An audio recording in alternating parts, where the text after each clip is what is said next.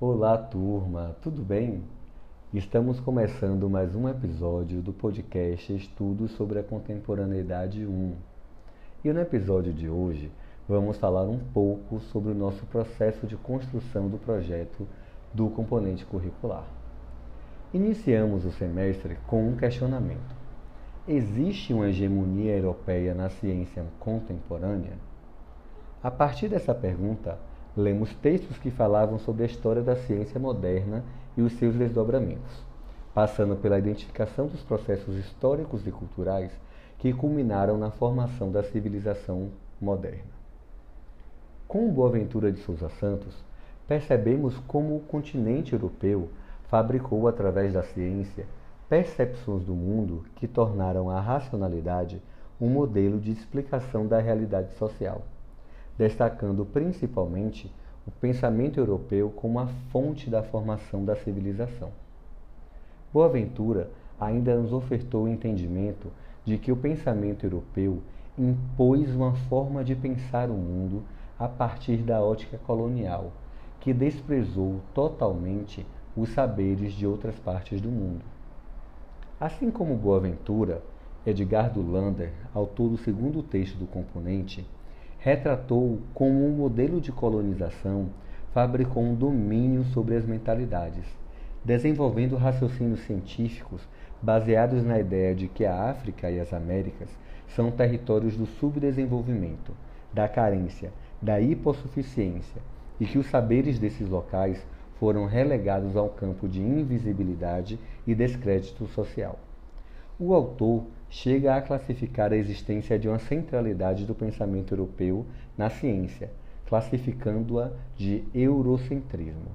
E esse eurocentrismo, segundo o autor, deve ser combatido com perspectivas contemporâneas que apontam à diversidade de interpretações sobre o mundo. Depois desses dois momentos, fechamos o módulo teórico lendo o ensaio de Bell Hooks, cuja tônica critica um posicionamento científico que separa a teoria da prática social. Bell Hooks nos convida a produzir teorias como forma de subversão do status quo, revelando a potência do fazer científico que está atrelado às vivências sociais. Segundo Bell Hooks, a teoria nos serve para transformar o mundo. Logo, a teoria é um instrumento de liberdade.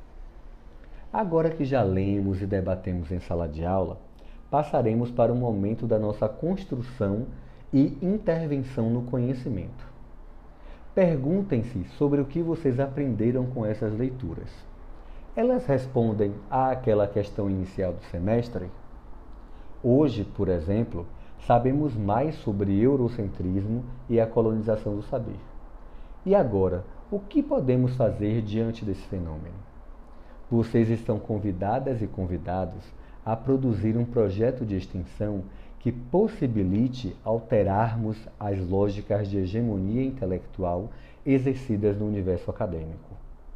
Quem são as autoras, autores, ensaístas, artistas, intelectuais e ativistas que fazem a diferença? Vocês já é, pensaram em formas de dar visibilidade a essas pessoas? E como poderíamos fazer isso? O projeto deve, sem sombra de dúvidas, responder aos problemas que formam o cenário da vida acadêmica contemporânea.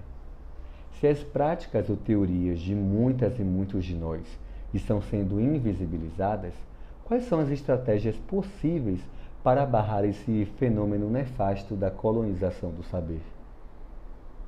Agora prestem atenção. Reflitam sobre o processo de aprendizagem utilizado em sala de aula. Anotem em um papel os desafios e as barreiras que temos sobre o assunto. Anotem também as possíveis respostas para solucionar os problemas e quais são as estratégias que podem ser colocadas em ação na nossa turma. Esses serão os nossos primeiros passos para o desenvolvimento do projeto de extensão produzido pela turma de estudos sobre a contemporaneidade 1. Eu estou super empolgado. E vocês? Nos encontramos no mesmo bate-canal e no mesmo bate-horário. E não esqueçam, o coronavírus mata, Cuidem-se. Ficar em casa é uma atitude de amor.